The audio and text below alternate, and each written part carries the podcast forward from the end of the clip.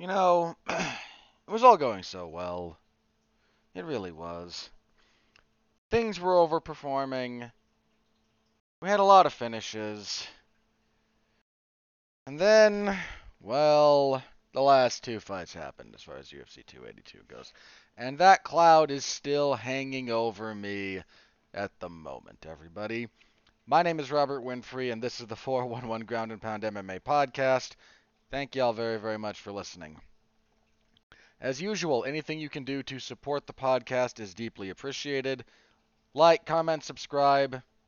That's always helpful. Star rating, written review, whatever is most applicable to your podcast platform of choice. I I don't discriminate as far as that goes. I'm anywhere that will take me, pretty much. And shame on them for taking me, I suppose, sometimes. Uh, if you've done all that, share. Let the people know on uh, people you know in person, social media applications, anything that you can do to, uh, again, point me at people you think will enjoy the show, or point me at your enemies if you think I'll annoy them for a little bit. I am happy to do, uh, you know, a little bit of annoyance on your behalf in that respect, I suppose. If you're a new listener, thank you. I sincerely hope someone did not point you in my direction hoping that I would annoy you, but if you think they did, feel free to exact vengeance in whatever way you deem appropriate. On the agenda this evening, UFC 282. Man. Man. I am so tired of yelling about judging. Like, I, am not even angry about yelling about it. Like, there was a period of time when I got like, sick of it. I'm just Uh, when I say sick of it, like you know, angry about it, like here we are again, and you're a fire and brimstone. I'm just tired of it, man. Like I'm just beaten down, and I don't even have a stake in this.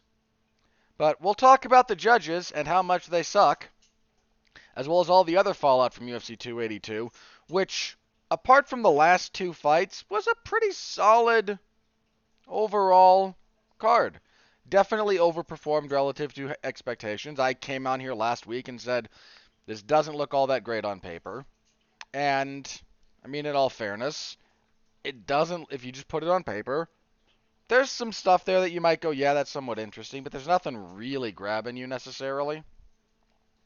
It overperformed. And I say that again, I say that as a compliment to everyone involved. Thank you for that. So we'll uh, review that. We will preview UFC on ESPN Plus 74, the last UFC event of 2022. That comes your way this coming Saturday. And you know what? For a fight night at the Apex, that's one of the better Apex cards they've put out in a while.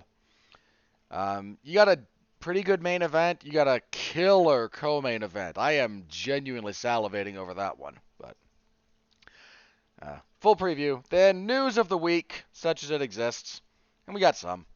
So that's what's on the agenda this evening. Let's jump right into it, shall we? UFC 282. Now, before we get into the main event, I need to set the stage for you. Ladies and gentlemen, we have been. The first 10 fights on this card all had finishes. We were uh, we were rolling. You know? We were we were rolling a little bit. Then the co-main event, which we'll yell about in a minute. Then the main event.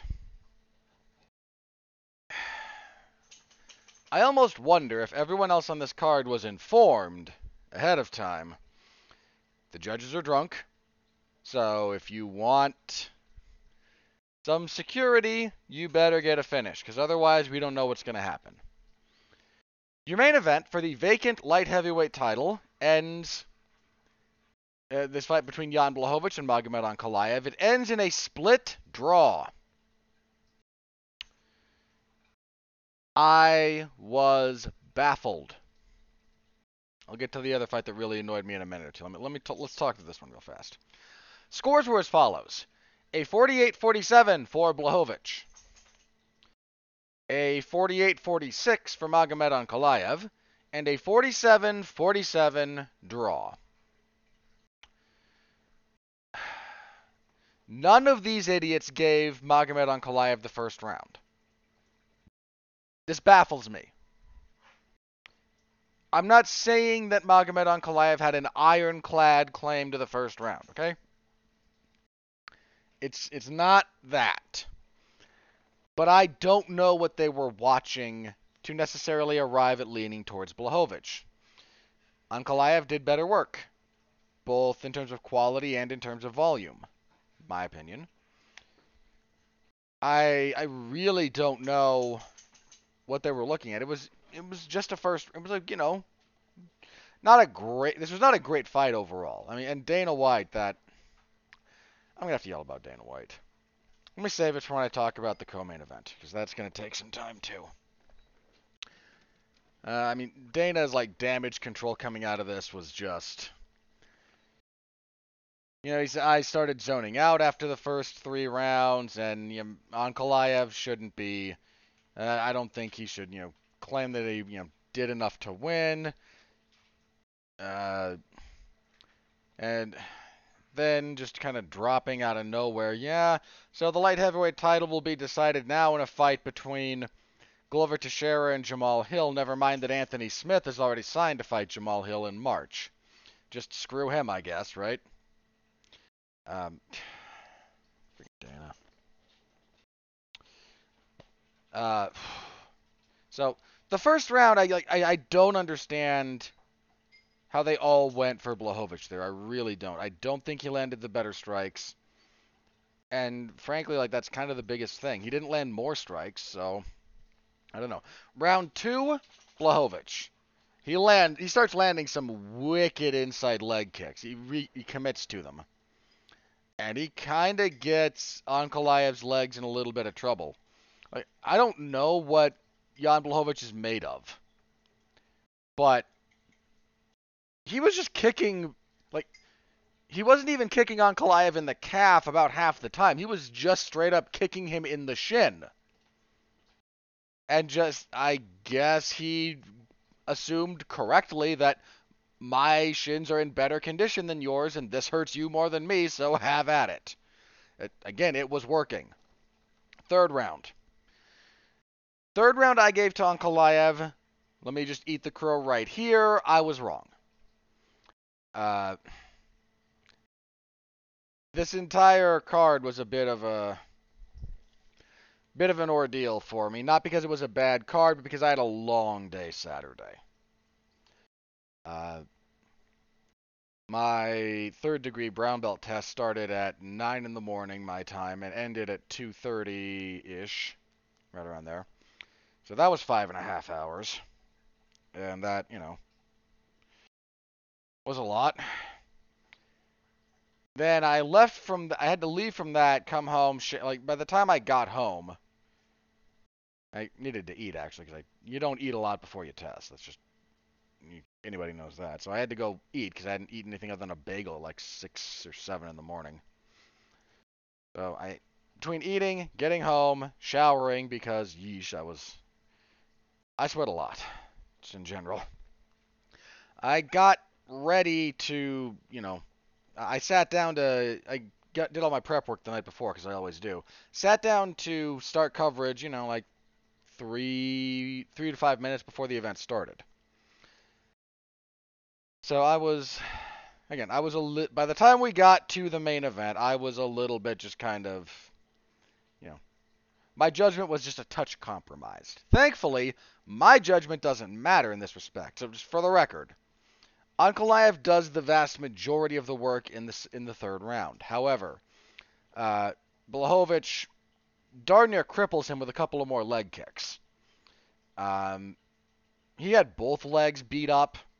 Because uh, uh normally fights southpaw. So Blachowicz is just crushing those inside leg kicks, and again, just like into the shin. Just ow. Then when Ankalaev would go orthodox, he's just happy to kick the outside of the left calf, and he messed up his legs, man. He was he was hurting. He was hurting in that third round. Fourth round. Ankalaev does about the only thing you can do when your legs are a little bit messed up and you're trying to deal with a good kicker. You back them up. it's very, very difficult to throw kicks with any kind of authority or safety if you if you're having to back up constantly. So Ankalaev got on forward pressure and got his wrestling going. Uh, he got a takedown, and funny stat about um, Jan Blachowicz here. In fights where he has not given up a single takedown, he's 11 and 1. I think the only guy that beat him without a takedown was Thiago Santos. In fights where he has given up a takedown, at least one, coming into this fight, he was 2 and 5. Uh, if you can get him on his back, he's just he's just not very dynamic there. And Ankalaev started getting him down, started beating him up.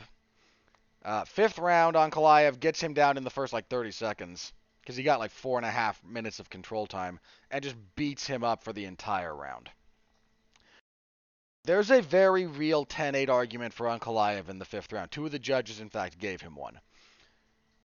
This may not look like kind of the prototypical 10-8, but hear me out for this. Hear me out on this for just a second. Ankalaev controlled 4 minutes and 30 seconds of a 5-minute round. And I don't think Jan Blachowicz landed a single significant strike all round. This is, again, like, there's a very real 10-8 argument there. I didn't do that in real time. I probably should have, again, mea culpa. So, Then we get to the results and we get this split draw. And nobody's happy. Nobody understands what's going on. And it's it's a mess. Um hang on, let me double check the judges here because I our 47-47 comes from uh, I believe that was Sal D'Amato, that semi-sentient can of tomato soup that still collects a paycheck to judge fights. And then the score for Blachowicz. Uh, again, I struggle with giving Blachowicz the first. I really do. I, I don't. I don't get it. I do not understand giving Blachowicz the first. I would need to rewatch just that round a, a little bit to really kind of dial in. But while it was a competitive round, I just I thought Ankalaev won it. Uh, so there's that. Um, this is bad. This is bad. This is bad for the light heavyweight division. Again, I mentioned this. The UFC is now pivoting to Glover Teixeira, who kind of got the shaft in all this. Now he does get to fight in Rio for the belt against Jamal Hill. Again, kind of screwing over Anthony. Bless Anthony Smith, man. He was on the analyst desk for this event. So post fight when they're doing the analyst desk bit. That's Laura Sanko, Anthony Smith, Dominic Cruz, and I believe John and Jon Anik had come up there. Because the the event's done, so they're doing the post fight presser, and those guys are up just kind of you know doing the analyst desk talking head thing. The news breaks about what had just been about what had just happened, and there's Anthony Smith having to process in real time. I just got screwed. Like I'm not getting paid. I lost my fight because reasons. I mean, I look, I get you couldn't do a Smith and T- and Teixeira rematch. Teixeira literally knocked Anthony Smith's teeth out when they fought. But he, fighters, man, they just get the rawest end of every deal. They just do. And it sucks. Um, here's the only potentially good thing that, that comes out of this. I really hope Glover Teixeira made them pay. I hope Glover Teixeira made them, you know, made them give him something extra for that fight. I really hope he did. Um, after the fight, Blachowicz says, "I know I didn't win. I'm not sure I lost, but I know I didn't win." And I mean, he'd just been, you know, on the wrong end of a 10-8. So, you know, bless him. Ankalaev was pissed. I mean, that's not a guy that gets pissed very often. He was pissed. Um, he did the, you know, Petr Yan thing where I don't know if I'm going to fight for these people again, if this kind of crap is going to happen. I'm the champion. Where's my belt? Uh, and again, I, I understand his point. He has a much better claim to winning this fight than Blachowicz does. by a pretty significant margin. And yet, here we are. Um, neither of them got the other half of their paycheck. Another thing that needs to be addressed in this situation. Like, the judges just cut your pay in half. Ain't life grand?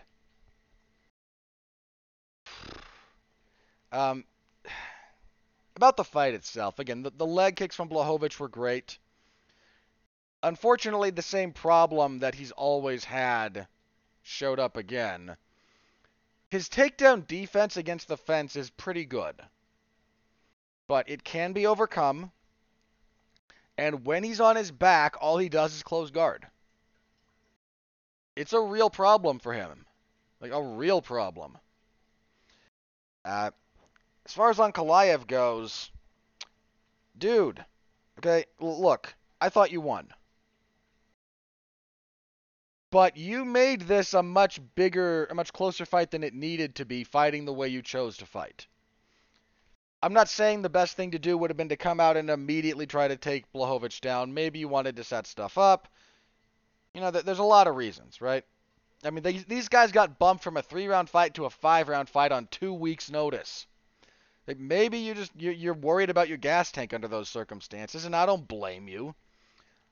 But the takedown attempts he was credited with, attempts only, mind you, in round two, were not really attempts. That was more, boy, my legs are hurt. Let me close distance any way I can to stem the offense. That's not the same as a real takedown attempt. He got a takedown late in the third. Um, was it the third? I think it was the third. He got a he got one kind of briefly, like near the end of the round, I seem to recall.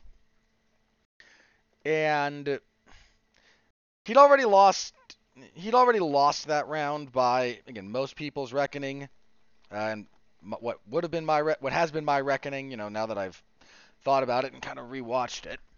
So, but if you had that capability, and if your grappling was so much better than Blachowicz's, and it was, there's a lot of evidence to suggest that at this point.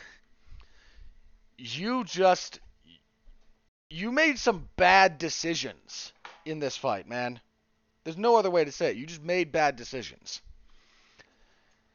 And fighting, professional fighting, is determined largely by which fighter makes fewer decisions, fewer bad decisions. You know, some better decision making here. Like if he starts wrestling earlier in round two, like before the leg kicks start adding up, we we're talking about a very different fight here. And oh man, Ankalaev's coach just animated, very emotional, screaming at him between rounds, "What are you doing?" You know, you should be ending this. This guy doesn't have anything for you. And when you started to see Uncle Ankalaev getting the better of things on the ground and in the clinch and every like you start to understand this coach like why are you out here playing around? Why are you giving this guy a chance? And it cost him. It cost him big time, man. So, much as I think the judges screwed this up, and I do, I'm not going to pretend that there's a the next fight we're going to talk about between Paddy Pimblett and Jared Gordon's a little bit different in some respects, but it's not like I think Ankalaev put everything that he could have possibly put out there and just kind of got hosed there's some things he definitely could have done differently to have avoided this. Or at least made it a much more obvious screw up on the part of the judges, right? I'm convinced you have to treat combat sports judges like they're five. Like that, you have to do things like you're playing to an audience of, you know, elementary school children. That's what you have to do with these people, I think. So, wanted to throw that out there. So now, in theory, uh, first pay per view of 2023, we will get the old uh, another fight for the vacant belt. You know what? Because I like chaos, let's have something crazy happen there, huh? Just something stupid. I don't know what, but let's just have something stupid happen. It will amuse me. And if the only amusement I'm going to get out of this sport half the time is watching its world burn, then I will kick up my feet and start making s'mores, man. So that was your main event. Big letdown of an ending. A uh, lot of people pissed off for good reason. And Dana White just surly at the post fight presser, man. Somebody asked him about the James Krause thing, and he just got. First of all, it's kind of comical. You might remember that, like, two, three weeks ago, you know, when the Darrick Minner thing happened, the UFC, you know, we did our internal investigation. No one did anything wrong. We didn't find anything out of the ordinary. Cut to last night, and yeah, people are going to federal prison. Like, this is why no one believes you about anything. Do you understand that? This is why no one believes you about anything. Well, I wish I could say that, because there's a mountain of evidence to support that position. But there's the UFC files. And, well, they're just. You know, I, am not going to say anything bad about them because they're clearly damaged people, and it's just not nice to insult them. But yeah, this is why no one who actually pays attention to anything takes Dana White seriously about most of this crap. Because he's a promoter. They're professional liars. I've said this for a long time now, and then I stand by it. So, again, in theory, the light heavyweight belt will be decided between Jamal Hill and Glover Teixeira. All right. Yeah, that's a thing we can do. I mean, no, sorry, to the point about Dana being surly.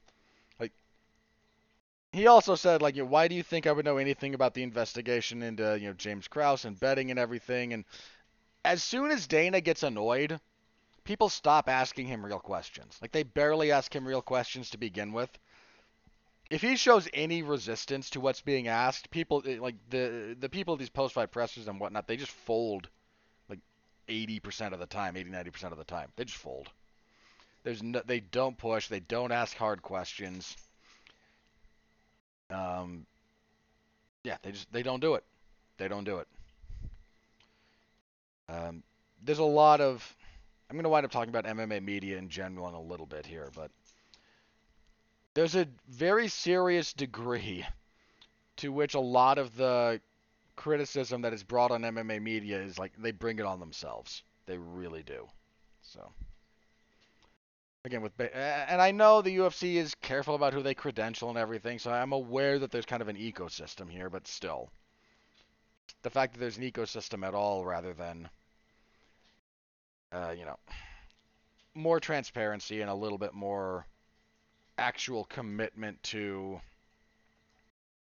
questioning and sort of the journalism side of being a media member from people who sort of claim to be journalists. I don't, for the record. I have to say that on occasion. Like, I'm not a journalist. I'm like the, the most charitable description you could call me is like in the in the most academically pedantic sense. I'm a reporter because I report what I see.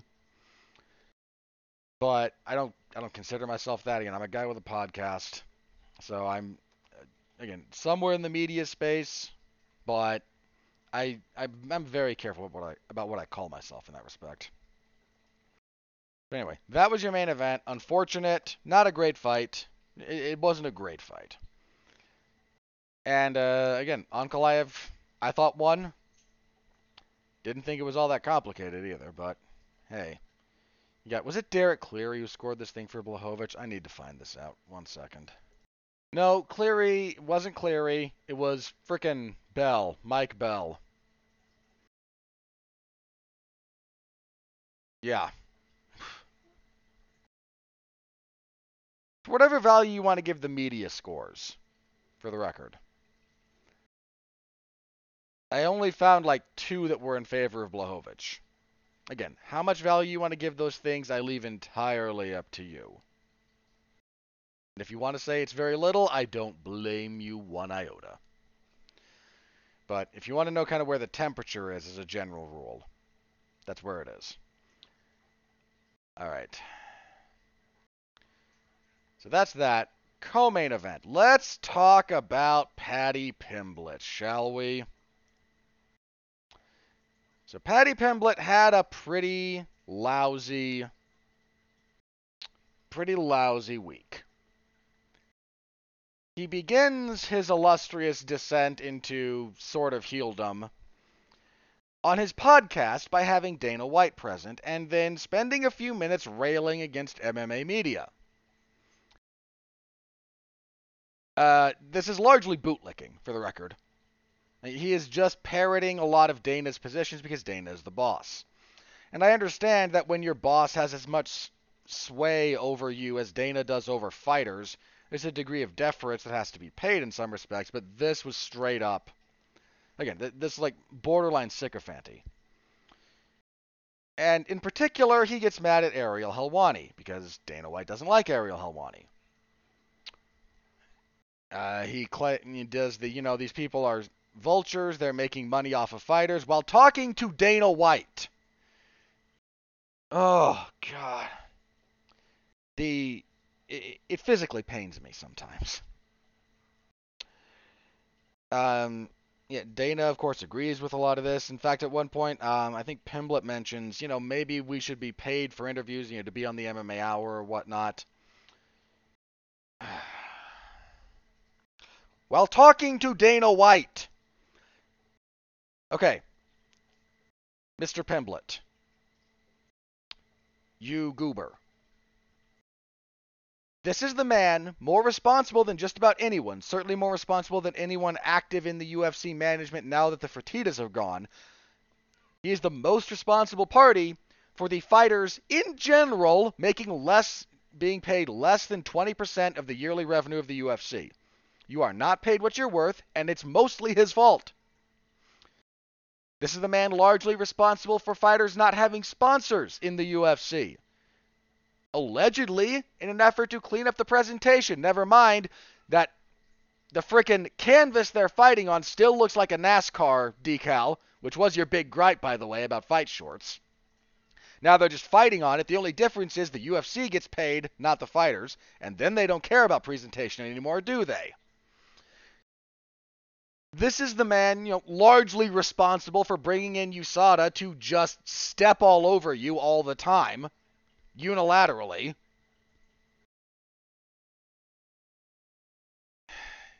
And here you are saying that we need to make. Uh, never mind that. Oh, by the way, yeah, you know the uh, uh the the MMA media, you know they make money off of fighters while talking to a man who has made more money off of more fighters than probably any promoter in history. And yet I'll include guys who boxing scumbags who made a lot of money. They never quite had the machinery that Dana does.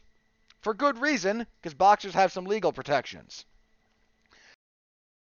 You're com- you're complaining that you should be paid for interviews, while this guy is, you know, running a, a combat sports puppy mill. That's all the contender series is, by the way, in case you haven't recognized that fact. It's a puppy mill. We will sign a bunch of guys at 12 and 12 for six fights, and we'll just see what pans out. The, the, the lack of self awareness of these two jackasses talking about this in the way that they were doing it. Like, Joshua Fabia might have more self awareness than these two. Much as I hate referencing that guy, you'll get the joke. Well, as dumb as that is, and it was, Ariel Helwani decided he was not he did not take kindly to being arguably slandered, certainly poked at verbally. And on the MMA hour that day, he decided to fire back. I don't blame him one bit. He brought up how Paddy Pimblett was, you know, trying to get him trying to get more interview time on the MMA hour. He brought up all of Dana White's failed ventures. You know, for the record, the comparisons between Vince McMahon and Dana White just get more and more stark. Like they make more sense the longer that Dana White's in this business. For those of you unfamiliar with this, um, Vince McMahon tried to do a lot of things before he start before he bought the WWF at the time, I believe, or was it WWF by then? Either way, I, I forget. I forget the exact timeline of the name change. So forgive me. But before he bought that promotion from his father, he tried to promote other things and just wasn't all that successful. He became very successful in the professional wrestling sphere, and then immediately decided he didn't really want to do this. Oh, I shouldn't say immediately, but he spent a lot. So, okay, if we count the 80s, yeah, he spent 40 years, give or take, better part of 30, if nothing else, trying to do something other than promote professional wrestling. Everyone remembers the XFL. He had the bodybuilding federation he tried to get off the ground again. He had the football thing. Uh, what was the other thing he did? He tried to get a movie studio up and running. That failed. Um, that other big creative endeavor. I can't remember what it was. It's annoying me now. But uh, I mean, he just he spent a lot of time trying to find something else that he could do and be successful at because for whatever reason you want to attribute this for as, as far as psychology goes. Maybe he was just driven and competitive and wanted to find something else to try and conquer. Fair enough. Maybe he just hates professional wrestling for any number of reasons. Who could blame him? Who knows? But he spent a lot of time trying to do things other than professional wrestling and never succeeding. Dana White has tried to do a lot of things other than promote the UFC, believe it or not. He has tried to promote boxing. That failed miserably because boxers have legal protections and Dana can't use the same predatory tactics that he does with MMA fighters. He tried to do a boxing reality show. That failed. He tried to do, you may not remember this, uh, Ariel reminded me of it in his bit, so I'm going to quote him here, but he tried to do a surfing competition television show. Like, this guy has tried to do a lot of stuff. A lot of stuff. And unless it was the UFC, usually with the financial backing of the Fertitta brothers, he's not succeeded. Now, he has been wildly successful at promoting the UFC, and I give him his flowers at that. Same way I give Vince his flowers for making the WWF slash WWE a big deal. Like, that doesn't happen without them. Dana's work ethic was tireless when the UFC was struggling and he was trying like nobody worked harder than that guy for a long time. I don't begrudge him his success in the general sense. But he has not really succeeded at other endeavors he has tried. We'll see. May, hey, look, maybe Power Slap hits, right? Maybe. Uh, I don't know that it will. I doubt it, frankly, but who knows? Crazier, I can't say crazier stuff than that has found long-term success, but it it wouldn't be all, all that much out of step with you know some of the stuff that finds a purchase on net on broadcast television. So who knows? My hunch is not, but who knows? So Ariel just again he decides he's not going to take it, and I, again I don't blame him. And this starts turning the crowd on Paddy Pimblett before this event even starts. Now, when he gets to his wa- like he got booed at the weigh-ins, and I think the presser too. Like Pimblett got a pretty noticeable mixed reaction, almost skewing negative. Like, people weren't happy with. And then Pimblett, after the fact, came out and said, "You know, I just really wanted to have a beer with Ariel, and I thought he was my friend, buddy." let's do a couple of things here real fast. And I hope you listen because I've said this a lot. Other people with much bigger platforms than me have said this a lot. There are a couple of people in this space who are not your friend who you might mistake for your friend the promoter and the media. These people are not your friends. I mean this. Understand me here, please. On the off chance any fighter is listening to this, you can be friendly with them. That's very possible. and advantageous as it happens to be. You can be on good terms. But the promoter is only going to be friendly with you in as much as your interests align. As soon as they deviate, you are no longer friends. Eh, eh, which means you were never friends to begin with. And let's promoters are not like they might lie about this or they might, you know, hem and haw about it, but promoters know this. Dana White is not friends with fighters. He tried that briefly and it kind of backfired. Like he's not friends with any one of the UFC fighters. He might be friendly with a lot of them. Probably is. But he's not your friend.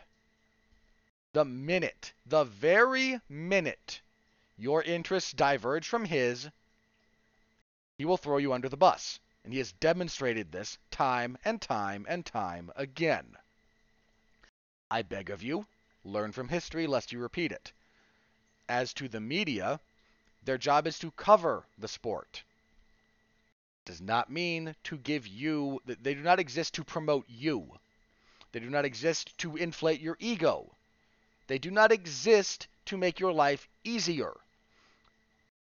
This has been observed a lot, and it's very true. Fighters, for as tough as they are in the cage and in training, and like the, the makeup of people who fight professionally is remarkable. Like what what these people do is genuinely amazing. Like if you've never been punched in the face, I've been punched in the face. Not never quite full power, Again, a lot of this is sparring. I've I haven't been in an actual fight in like, geez, when was I in a legitimate fight? Been a long time, probably since like junior high or something. Even then, like that wasn't really a point being. Like I've been hit in the face. It sucks.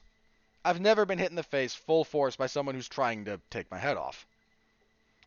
Thankfully. And these these people can take that kind of abuse. They can go to the point of physical exhaustion where their bodies are shutting down and they keep going and they do incredible things. And that is again, that is amazing. And that needs to be acknowledged and these people for the the vast majority of them have the thinnest skin you could imagine. At, if you ever get a chance to ask anyone in MMA media, ask them which fighter doesn't ask them for an example of a fighter that doesn't like them and why. And you will hear some of the weirdest stuff. Like some of the most like milk toast comments that you think are milk toast are the ones that kind of that get under their skin for some reason. And I don't know, again, maybe it just any number of reasons. Like it's all in their head. And fair enough. But these people like look at what look at the questions that are asked of any other professional athlete at a post-fight presser. Like look, you look at what a losing NFL quarterback has to answer for, and look at what's written about them. Look at what's said about them. and you know, people in the MMA space, like, like you know, MMA media is too negative. Like, get, get out of your little bubble, people. Pay attention to some of the other stuff that goes on. Again, I beg of you. So to the fighters, again, the media is not your friend. They can be friendly, and having some of them that, you know, again, are friendly with you, that can be very advantageous. But you'll find a point where your interests diverge from theirs. And they're doing a job you you're you're kind of a job to them more than anything, right? Again, you can be on good terms with the people you work with, but it's a job. And if their job says, you know, you lost a fight, and I need to tell people that, or, you know, we've talked a little bit and I, I don't have anything against you, but you're still an up and coming fighter, and I have to make room for any number of things. I have other contractual obligations. Like, they're not your friend. Please stop mistaking them as such. Doesn't mean you have to be angry and hostile, but understand the difference. You don't have to be angry and hostile towards your promoter, but your promoter is not your friend either. Heck, your manager isn't your friend half the time in this sport. Sell you down the river, man. Most of the, again, most of the time. So, so yeah, that was a thing. Then we arrive at fight night, and when Paddy gets his walkout, the crowd is very pro Pimblett. Ultimately, Paddy Pimblett defeats Jared Gordon via unanimous decision, 29-28 across the board, and this is utter. This is crap. This is just crap. Not that Pimblett won necessarily. I think you can see rounds two and three for Pimblett. I think you can. I gave Gordon all three rounds, for the record. And I actually stand by that. Now, the third is very close, and you could give that to Pimblett.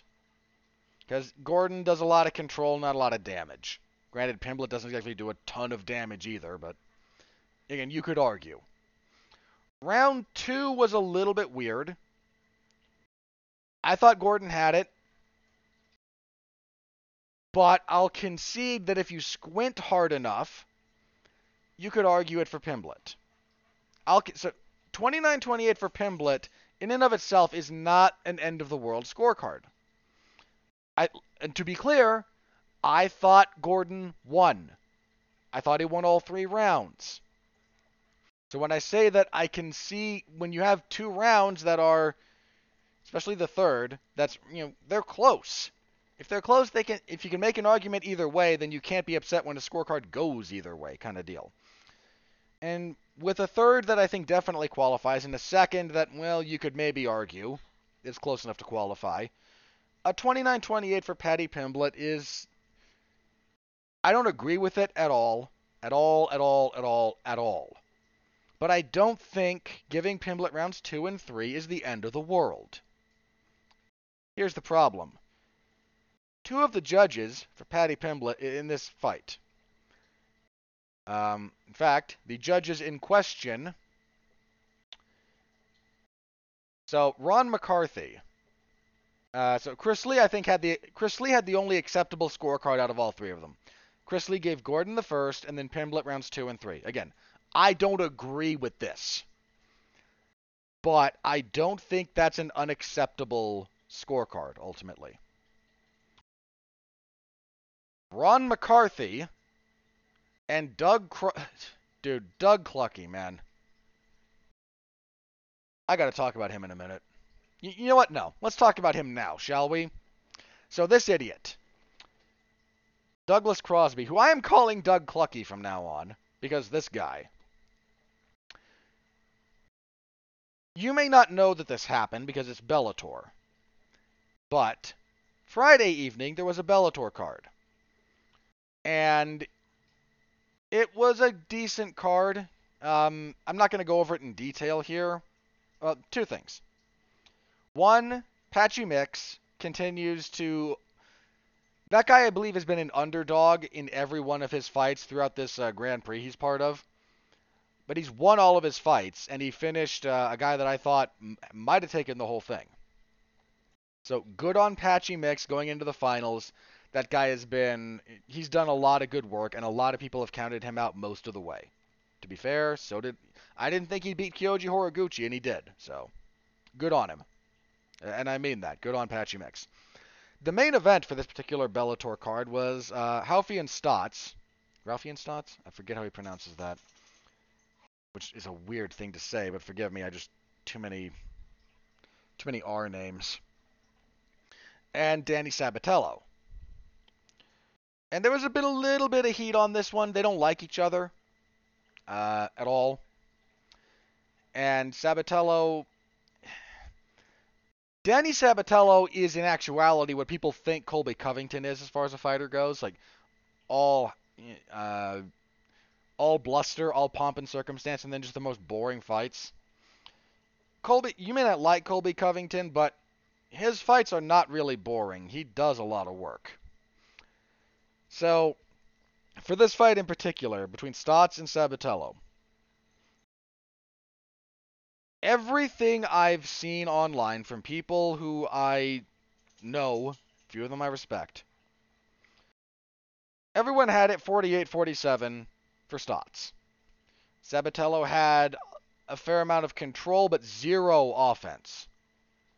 Bear in mind, like, I mean zero ground and pound. This was lay and pray, harkening back to like 04.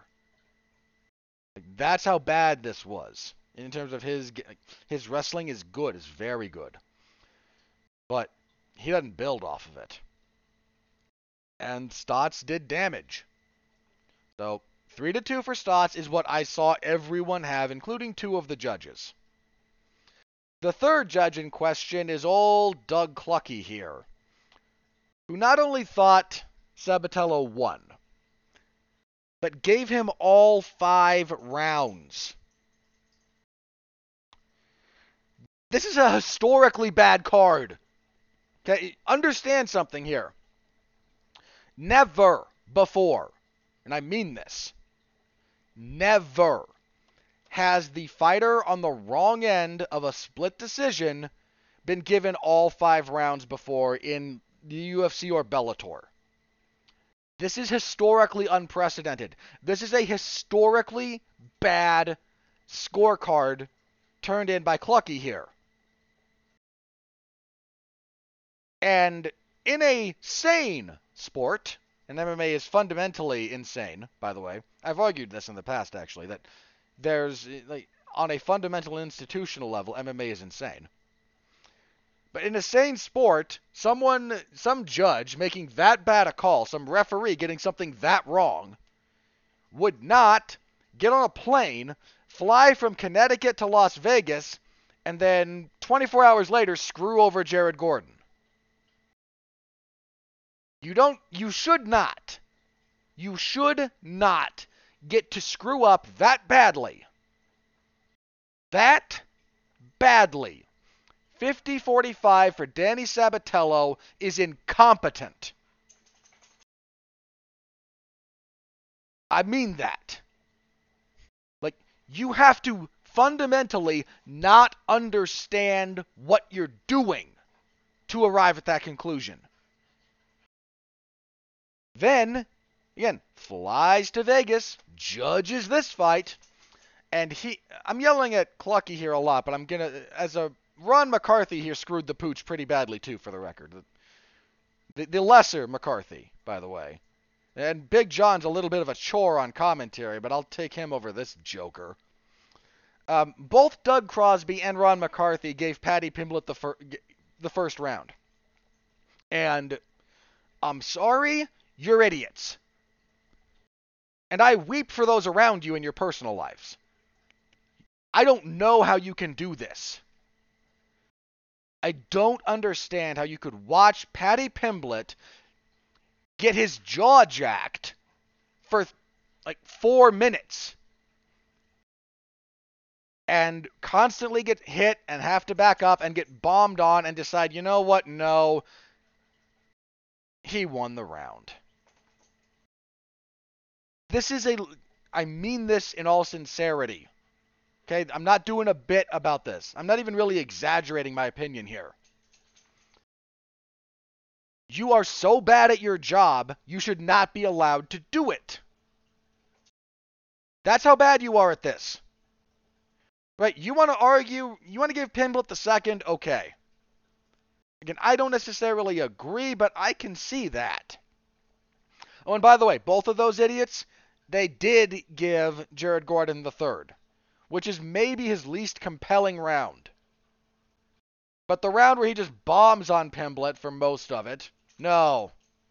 Pimblett.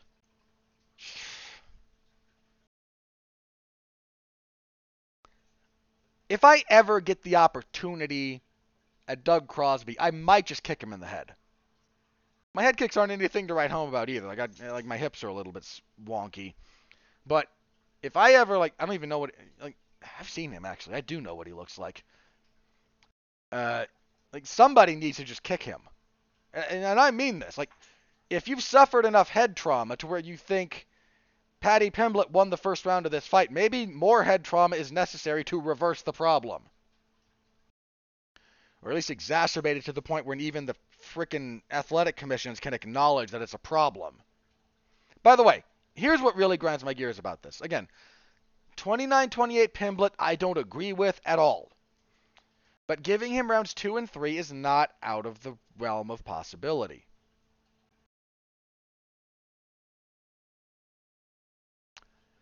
But giving him the first is asinine. And there will be, let's be very clear about this. Okay, just also, for whatever it's worth about this point, I'm not saying it's worth anything. Only one media outlet scored this for Paddy Pimblett. Only one. Pimblett got screwed here. Uh, sorry, sorry. Gordon got screwed here. Straight up. Like, the fact that two of those judges gave gave Pimblett the first round, Gordon had no hope if he did not finish him. Like, that's that's borderline criminal. That is borderline criminal behavior. And of course, there will be no consequences. Then this, more than anything, I think is what kind of grinds my gears about this. What do you think is going to happen to Doug Crosby after this, huh?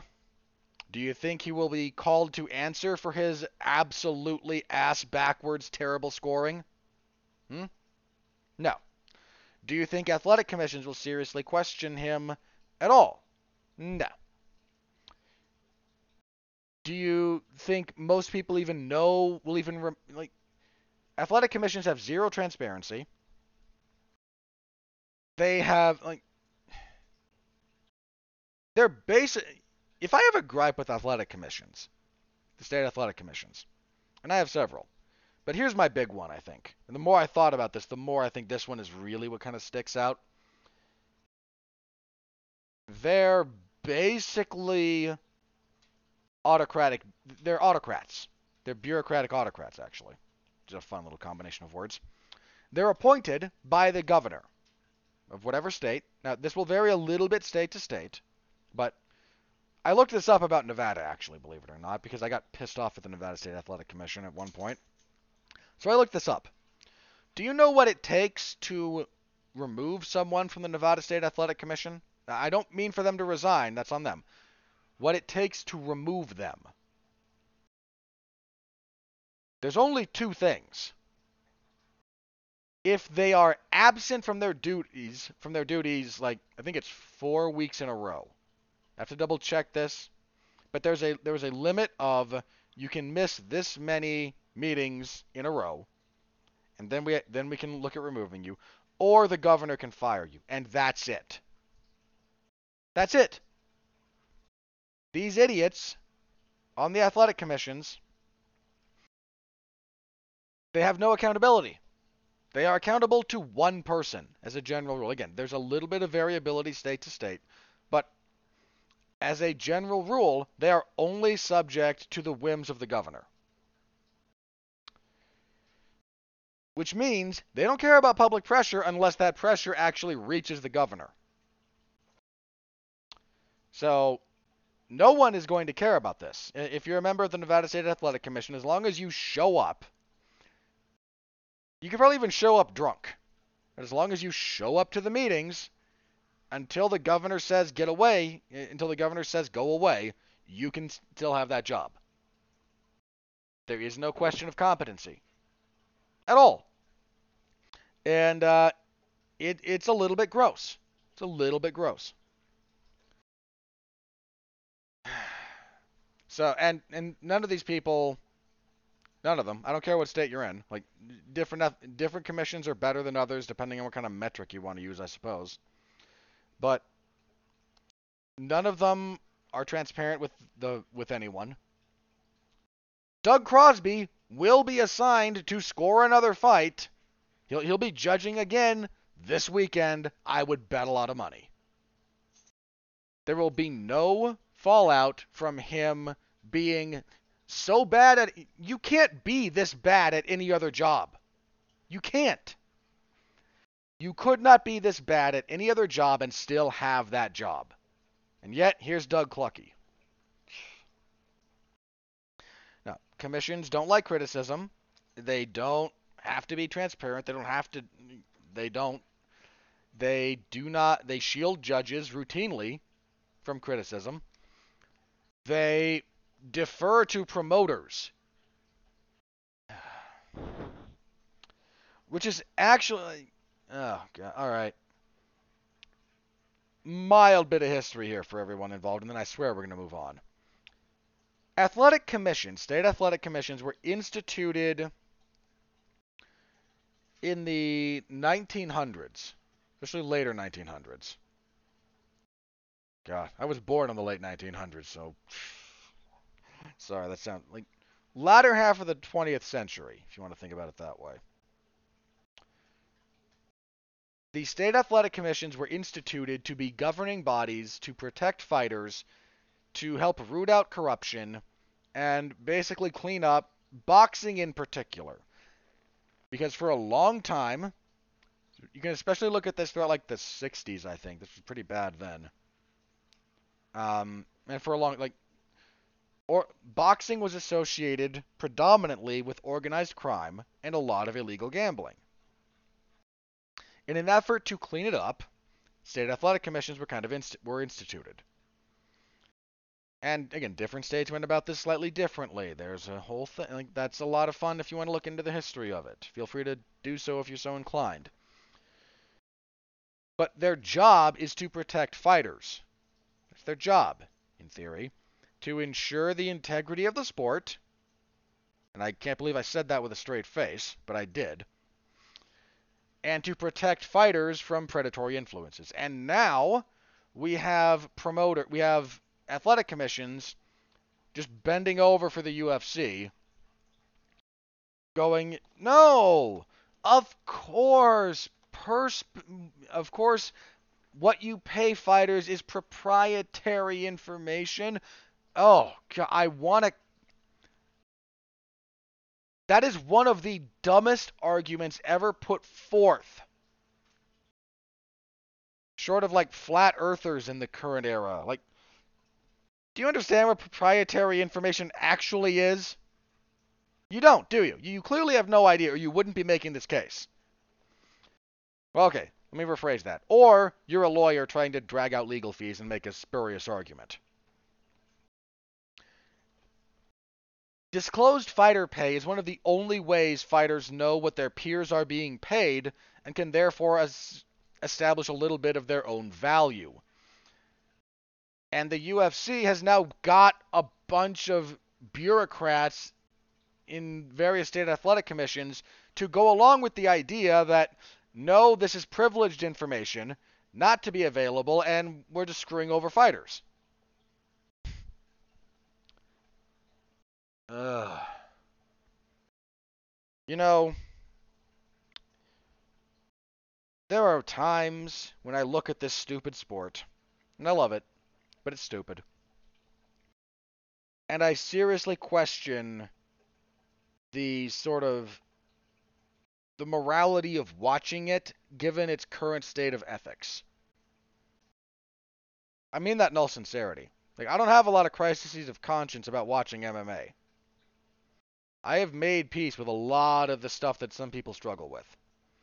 But every now and then something like this happens where the promotional darling, Paddy Pimblett,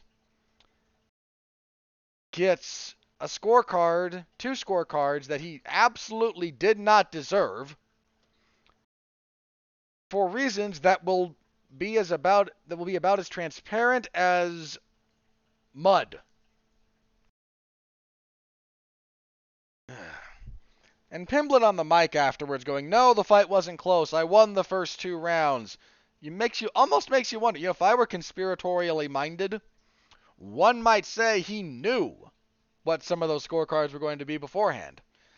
I won the first two rounds, then I coasted on the third because I knew I won the first two rounds. And hey, wasn't that fight of the night? And no, it wasn't, you idiot. Not even close. Like that wasn't fight of the night. That that wouldn't have been fight of the night on the worst card all year. Just straight for the record, buddy. I don't care what you think the worst card all year was. We can we could find it if we wanted to. I'm not going to, but we could. Even on that card, this would not be fight of the night. Um, he got booed out of the arena. Basically, everyone thought Gordon won. Everyone. Uh, so he had a bad week, man. He had a bad week popularity wise. Like he took he took a lot of L's. He took a lot of L's. And you know what? Let's let's talk about the L he should have taken here, setting aside all that. The fight itself. Paddy Pimblett has one area of the game where he is very good. Exactly one. He is good about finding the back, and he is good about finishing when he gets there. That's the only thing he's very good at. Now, he's a pretty good fence wrestler. Not great, but he's pretty good. He got out fence, he got out, out fence wrestled by Jared Gordon here, but you know that could have gone a lot worse for him in the clinch against the fence if he wasn't as good as he was. So, in a, in fairness to Mr. Pimblett, those are the two areas he's good at. He's not that good off of his back. He tricks you into thinking he is by being active, but that's not the same as being good. His defense is porous to the point of almost being non existent. His head does not move when he enters exchanges at all. His chin is up in the air, visibly. He exits on straight lines. He's gotten away with this uh, to this point largely by being by having a pretty good chin and careful matchmaking. Gordon rattled him in that first round, guys. More than once. Gordon's not a big power puncher. A better puncher would have given him serious problems. Now, you might be saying to yourself, well, is it okay, but, you know, plenty of fighters have issues. True. What's so what what what is, you know, kind of so damning about this? Well, let's talk about Mr. Pimblett for just a second here in a little bit different context, shall we? Without looking it up, can you tell me how many fights Paddy Pimblett has? If you didn't know, I will tell you. He has had 23 fights. That's a lot of fights. Do you want to take a guess about how long he has been doing this? He made his professional debut in 2012. He has been fighting for over 10 years. It was October of 12. Over 10 years. He has been fighting. 23 fights over that period of time. If you can't move your head after 10 years and over 20 fights, buddy, you ain't fixing that problem. He's young in terms of age. He's 20. He's not even 30. He's 27. But 10 years of wear and tear and that many fights. I look, man, at this point, if you haven't learned it, I almost hesitate to say you're you ever will. And here's the real problem for you, Paddy boy. You've had your three when the UFC has someone that they like, and you can do this throughout their history, the more recent history in particular, but when they have a fighter that they like, you get three. You get three fights, and then the gloves kind of come off. They did this with Sage Northcutt. They did this with Darren Till. They did this with Conor McGregor. They did this with um, uh, who was that other guy that really wanted to be something? And I'm going back a little bit further. They did this with Eric Silva, not the Eric Silva from this card, the Brazilian Eric Silva. Um, there's a lot of examples. They will give you three or so fights. I say three because sometimes it's two, sometimes it's four, but on average it is three. You get three. And then they stop giving you as favorable fights. And Paddy Pimblett has had his three, and he's fighting in a very tough division. Unless the UFC decides to give him two or three more soft touches, and let me be clear, I don't say I don't say that Jared Gordon is a can. He's not a can. He should have won this fight. Jared Gordon's a good fighter. Jared Gordon is not a ranked fighter and has never been especially close to being a ranked fighter. I say that with respect to him because he I said he's very good. Very good. He's good. He's good to kind of borders on very good. But he's never been ranked and he's just a he's just a good guy to have on the roster. And I, I dude, if you're good enough to be in the UFC consistently, and how long's he's been there for a while. Yeah, he debuted for the UFC in 2017, and he has, technically speaking, a winning record. Like, and had a three-fight winning streak at one point. Like, he's good. But if you're struggling this much with Jared Gordon,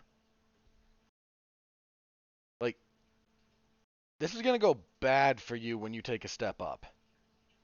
Like, these are problems you should not have at this point. Um, I saw someone mention that you know the UFC wants. I'm going to talk about this next guy in a second or two, but the UFC wants Paddy Pimblett to be the next Conor McGregor, and he's probably just the next Darren Till. he's got some glaring issues with his game. And at this point, if you haven't fixed some of that fundamental stuff, like, look, moving your head is not easy. The greats, even the very good fighters, they make it look reflexive and easy because they're very good or great. It's a simple thing, but it's not an easy thing. But if you haven't figured that out, if you haven't implemented that after 10 years of doing this, like, the cement's kind of set at that point. Uh, at best, he's got like two more years to really figure some of this stuff out before the physical stuff is as set in cement as the mental stuff. And then you're just you're just screwed at that point. Like you are who you are. You don't get reinventions after that point. You don't find fighters north of 30 all that often who reinvent themselves in any kind of meaningful way. They might figure out a strategy that uses their skill set differently, but they don't change, really. And, I mean, look, they might try to give Paddy a ranked opponent next. There's no one, I don't even mean in like the top five, that would be a bit ridiculous. People, there's nobody in like 11 to 15 that I think he can beat. Like this is lightweight, you know. You, the 11, 11 to 15 is guys like uh, Damir Ismagulov. I think Arman Tsarukyan's nine. Um, is there? Jalen Turner. Dude, Turner would mess Pimblett up, man. He would mess him up. I mean, again, like Ismagulov would tear him to pieces. Tsarukyan would tear him to pieces. Who else is in that space at the moment? I think Tony Ferguson's there. Dude, even this version of Tony Ferguson probably beats him. Uh, Moicano, dude. Moicano would tear him apart. Conor McGregor is 14. That's comical. Tony Ferguson is 15. So, I would favor Tony to beat him. That said, given Tony's career trajectory at the moment, I wouldn't be shocked about that. And McGregor shouldn't be ranked at all. Dan Hooker sitting at 11. Dude, imagine what Dan Hooker would do to Paddy Pimblett. I mean that. Think about it for just a second. You put rangy, sniping, accurate, mobile, tough as nails, Dan Hooker in there with this guy. Oof. Oof. That's a bad night for Paddy Pimblett. Like, these are issues he should have had ironed out by this point in his career, and that's the troubling part. Uh, that really should be what troubles all of you about this. All right. So, yeah, that's where we stand. Jared Gordon got screwed. Paddy Pimblett got a decision I don't think he deserved, especially the way it came about. And even under the best of circumstances, here's the here's the last thing about Pimblett. Um, he's been beefing with the guy we're going to talk about in a second, Ilia Topuria. Topuria fights at featherweight most of the time. They've been beefing for a while. Like they don't like each other at all.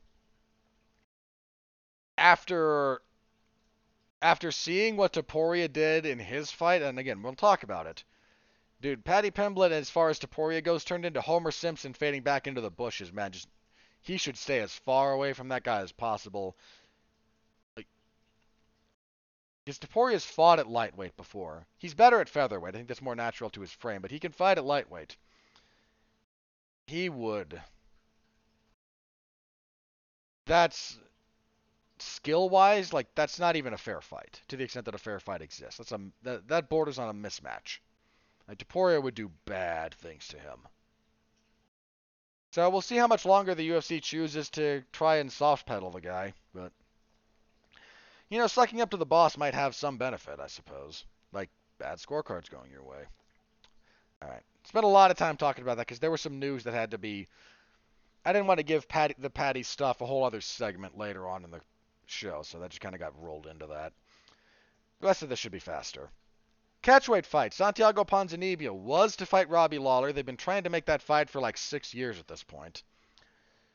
Um, he instead fights Alex Morono. Morono steps in after Lawler gets injured. We get a good little fight for a couple of rounds. Morono's landing the bigger punches, but Morono starts slowing down a bit. Uh, some of the leg kicks and body attacks of Ponzinibbio are starting to get to him. Third round, Ponzinibbio probably needs a finish. I had it one apiece going into the third, but out of curiosity. Um, not listed. Huh, fair enough.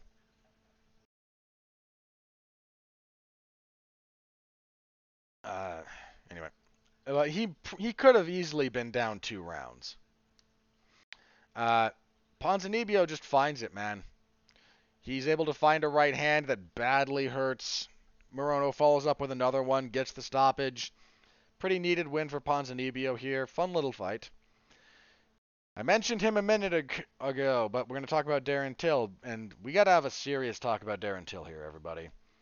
Because DDP himself, uh, Dricus Du Plessis, my South African accent is terrible, so I apologize if I offended anyone trying to do a little bit of his accent there. Uh, he beat the he pretty much beat up Darren Till. Um, he beat the crap out of him in that first round. That first round could have been a 10-8.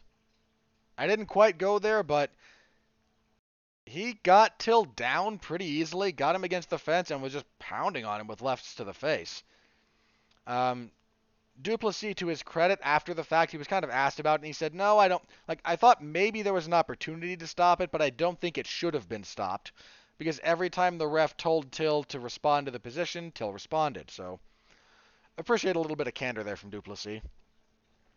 But he does kind of punch himself out a little bit in that first round. Like he he did a lot of work in that first round. Like again, you want to call that a 10-8. I'm not disagreeing with you too much. Second round. Almost all on the feet. Du Plessis looks a little bit tired. He's got a second round issue, I think, as a general rule. Like he comes out of the gate pretty hard. Then he needs a good chunk of the second round to find the pace that he really settles into. And then when he settles into it, like you can't deter him. Like he just he goes from that point. Like he starts high, drops low, kind of comes back up and levels off a little bit if you were to like graph it out. Uh, but second round, better round for Till. I think he won the second round. Uh, Till starts landing some of his one twos. He's able to feint Du Plessis back a little bit. Du Plessis, an awkward guy. But Du Plessis does find a little bit of success on occasion punching. He gets a takedown. He gets a takedown kind of late in the round, And I think this is where Till suffers his injury. Um, they tie up, and he takes Till like backwards, partially over his knee from a body lock. Gets on top, does a little bit of work, goes for a toe hold late in the round before it ends. Uh, not the best toe hold. Um, if you like the way to finish a toe hold properly, it, you need to not only have like the right grip, which is uh, there's some nuance to that. If you want to see how to do this properly, by the way, um, with visual aids, because all I'm doing is describing this, uh, the Teach Me Grappling YouTube channel, that is um, Brian Peterson, who coach uh, Brian Peterson, Coach Peterson. I forget his first name. So forgive me. Um, he's got a pretty good uh, bit on YouTube about the toe hold and how to properly do it, and one of the better martial arts YouTube channels out there, by the way, if you're curious. Anyway, to finish it, you actually want to not only have the proper grip, cranking on the ankle, you need to bring the foot towards uh, the uh, their hamstring or their butt, like like you're doing a hamstring curl, right? You compress it down, that actually tightens everything up and gets and is what can kind of get the toe hold finished. If you extend it out straight, it actually takes pressure off, which is always like for years I knew this. And I'm watching Kurt Angle like go for the ankle lock in professional wrestling and then drop for the grapevine and extend the leg out like you're actually just taking pressure out of your hold, but it was probably safer and it you know worked visually to give people a cue that no, he's serious about this one. So fair enough. But Du Plessis was always like straight legged, and you can't. It's really hard to finish a toe from there. You need some bend in the knee to kind of compress things and make sure the torque applies more properly. Third round, um, Du Plessis is not playing around. Gets Till down very, very quickly. Uh, beats on him for a bit. Till fights his way up, gets mat returned, gets his back taken, gets a face crank applied. He taps. Um, look, I've said this a little bit before. Like, Dricus Du Plessis is a very awkward fighter. Like, there's not a lot of stuff he does technically correct. His feet are a little bit close together. His hands are kind of a little bit awkward, and his movement doesn't look smooth that's not always a bad thing. Like the guy's on a long winning streak. He's only got two losses in his entire career. The first one, he fought a pretty good guy. He was fighting for EFC uh, Africa, which was a pretty decent little pro- regional promotion out of South Africa mostly. Um, and he ran into Garreth McLellan, who would go on to get some. He had a few fights in the UFC, and got caught in a guillotine in the third round, and this was when McLellan was just, you know, this was his fifth professional fight for Du Plessis. McLellan was just a bit more senior at that point. Uh, goes on a long winning streak again. In fact, beats Roberto Soldic in his KSW debut. Loses their rematch. Uh, so they're technically one and one. Then hasn't lost since. That includes now four fights in the UFC, uh, with three of those being finishes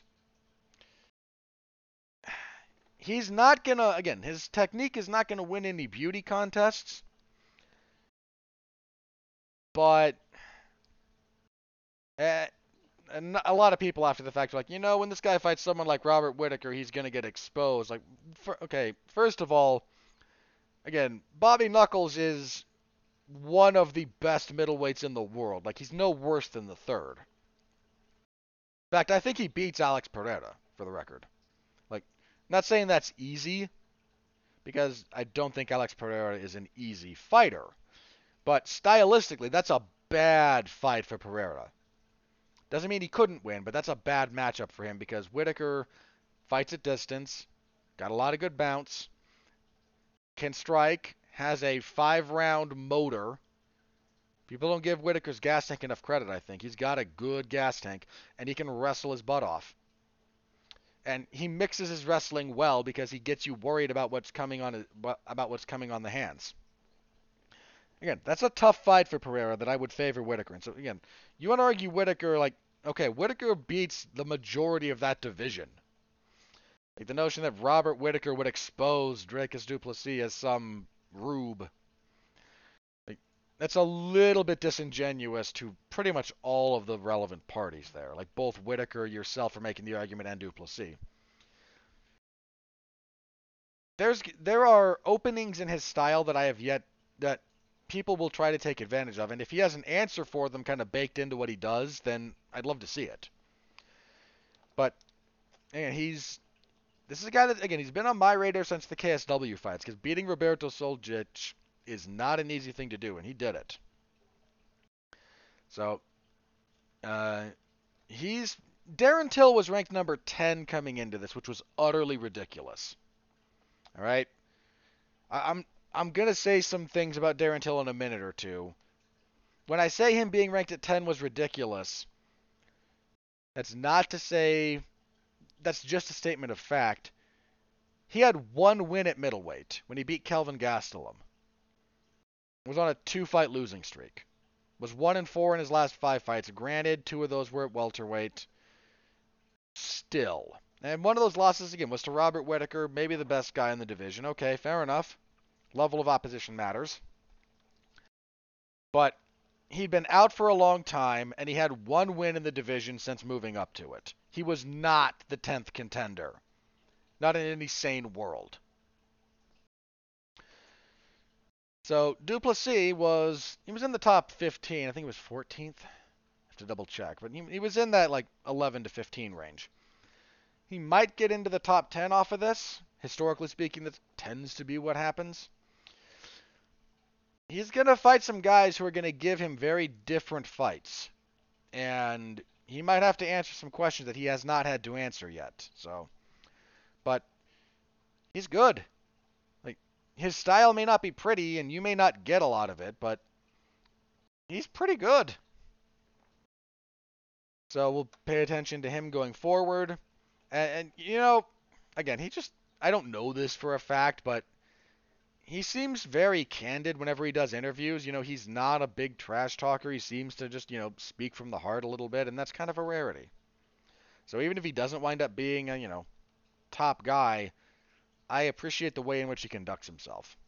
Now let's talk about Darren Till. Mr. Till. You know, when Jeff Harris was part of the show, he he actually mentioned that Till was a hype job and that he should not have gotten that title fight with Tyron Woodley. And Jeff was right. I give give Jeff all the credit in the world for that one. He saw that and he called it I didn't think that Till beat Stephen Thompson when they fought. And for Till after that fight, another reason I kind of compared Paddy Pimblett to Darren Till for just a second here. Pimblett's post fight speech here after that Gordon fight when the crowd's booing him and everything. And he's like, "Yeah, fight of the night, and you maybe you should be, maybe I should be paid for this post-fight interview." Hey, Joe Rogan, and Joe Rogan just looks at him like, "Shut up, you idiot." Um, that was roughly analogous. It might be analogous to Darren Till after eking out a controversial decision over Thompson, going, I don't care who they are, they can all effing get it. I'm the man. And just. Uh, that at least had a decently hot crowd behind it because they had that fight in Liverpool, I think. I think it was in Liverpool. It was in the U. It was in England. Yeah, it was Liverpool, his hometown. So you at least had something of a hot crowd there, but it was the most tone deaf, unearned kind of hype reaction that you'll ever find. Then Woodley chokes him out. Masvidal knocks him out. He beats Gastelum and looks okay doing it. And when he goes back up to middleweight, but that's a. But then in 2020 he only fights once, loses to Whitaker. Fights once in 2021 when Derek Brunson beat the piss out of him. I mean, dude, that was bad, man. Brunson just big brothered him all over the place. Now only the one fight after a year off due to injuries in 2022, and Dricus Du Plessis kind of wallops him.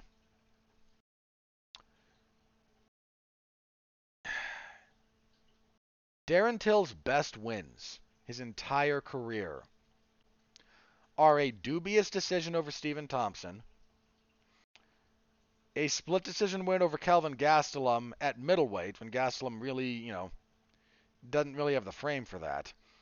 And what? His stoppage over Cerrone when Cerrone shouldn't be fighting at welterweight? Like, can we have, can we all have a collective kind of come to Jesus moment here? Darren Till was never all that good. I don't mean to say he sucked. Okay, I, I don't mean that at all. But he was never, never what he was sold as. Ever. They really wanted him to be the next Michael Bisping. Never. Never was that. And now, one win in his last six fights. On a three fight losing streak, finished in his last two. And a lot of injuries. Uh, he met, I, I brought up the takedown in round two specifically because Till mentioned as he was leaving the octagon, he he kind of shared a moment with Bruce Buffer as he was leaving. Just you know, I, I, and he said, and the the cameras kind of caught this as they're following him out. Like he said, he tore his ACL. I believe it would have been in the second round on that takedown. If he's got to deal with another injury, like he was supposed to fight earlier this year and had an injury. His a little bit like Paddy Pimblett in the following respect different skill sets, but at this point, the issues that are being exploited should not be as exploitable as they are. His takedown defense should not be this bad, guys. It just shouldn't. And if it is, that's a real problem. I don't know what the future holds for Till but I imagine we're probably pretty close to the end for him, actually. I look, dude got a hype push from the UFC, and he got he paid for that, man. They rushed him as fast as they could towards the top of the division, trying to capitalize on his popularity in the UK. Because the UK market needed someone they needed they needed a personality. They needed a fighter. They needed a they needed somebody waving the flag, right? Without Michael Bisping, the UK market dried up a little bit, little bit. They needed someone to wave the flag for UK MMA. And Darren Till was the guy that the people got behind and the promotion got behind. And they pushed him too fast and he paid for it and he's still paying for it. Meanwhile, there's Leon Edwards with his, you know, like two losses in the UFC that no one that no one cares about because I made one of my brothers reminded me that I made this reference at some point talking about Leon Edwards like it sucks and you know, it was pretty good but no one's going to care because it's Leon Edwards and people don't care about Leon Edwards. And it's not that I think Leon Edwards is even then I didn't think it was bad, but the dude had like no profile.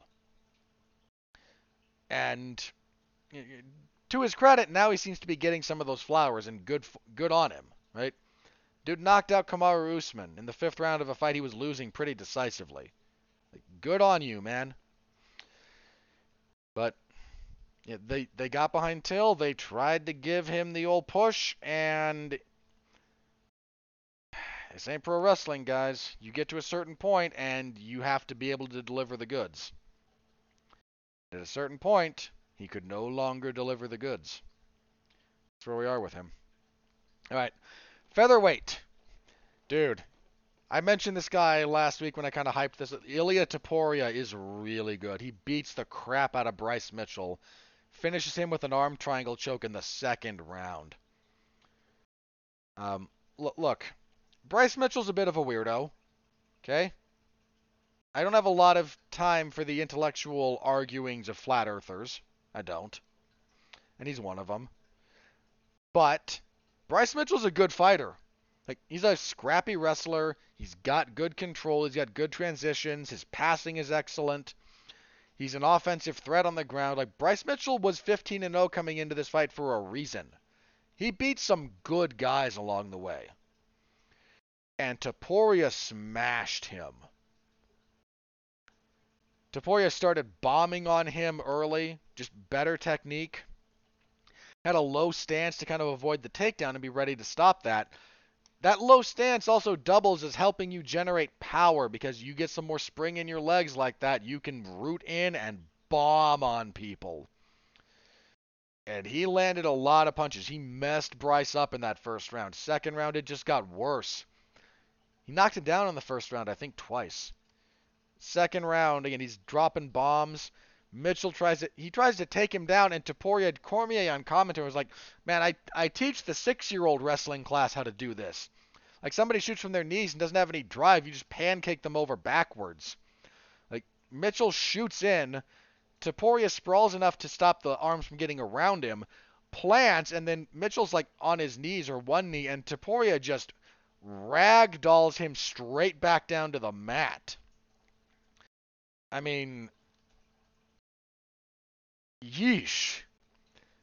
Uh, continues beating him up on the ground. Gets a really nice arm triangle. Some really nice nuance in the finish, actually, if you want to look at it. He can't get flat and then crank, which is what you normally do. Um, Mitchell kind of gets up on a hip, which is one of the ways you try to defend the arm triangle. So Topuria just puts more of his chest over the position and gets more of his chest weight on the back of the tricep to kind of further leverage his body weight into the choke from the new position a nice little nuance. Um, dude, Topuria is the real deal. He's young. He's very, very good. He can fight a lot of different places. Um, man.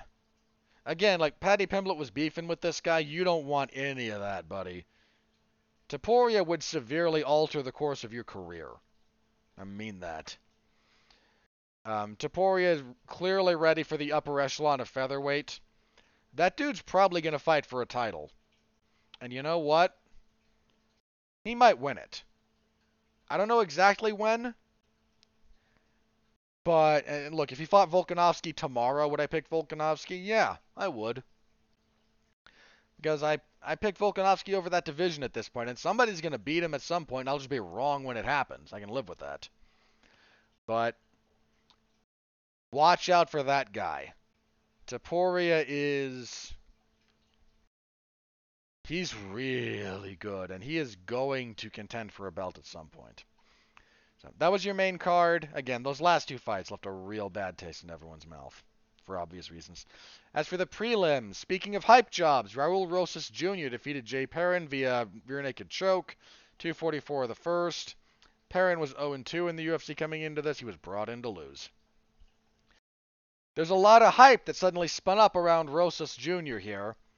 To all those people, I simply say the following. I lived through Sage Northcutt in the UFC. If you want to start buying the promotional hype around this guy, do so at your peril. Look, I'm not saying Rosas will never amount to anything or that he'll, you know, wind up completely uh, burning out.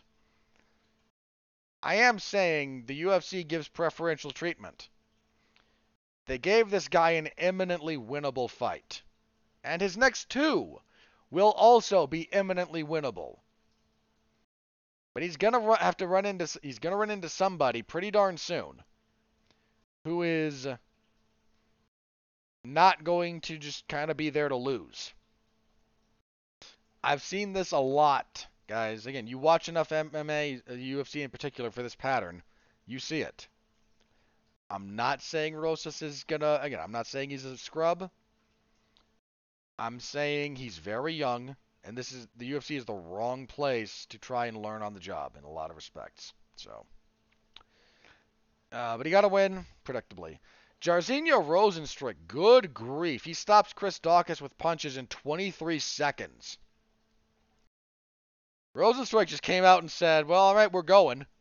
And he hurt Daukaus with a left, more of a hook than a jab, very early and just ran him over. Good grief. Middleweight, Edmen Shahbazyan defeated Dalcha Lungiambula via TKO knee and punches, 441 of the second.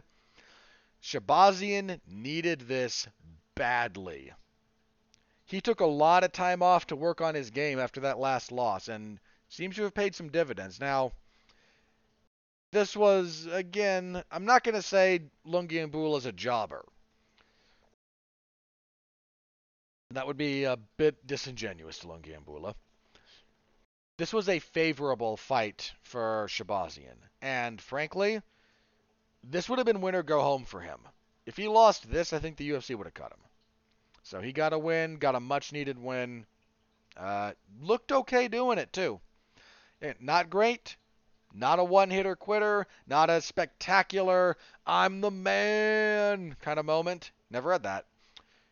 Methodical, patient, defensively responsible.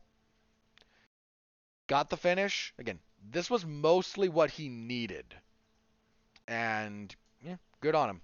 Middleweight, ah, the action man, Chris Curtis knocks out Joaquin Buckley with punches, 249 of the second. Buckley had a pretty good first round. A lot of movement.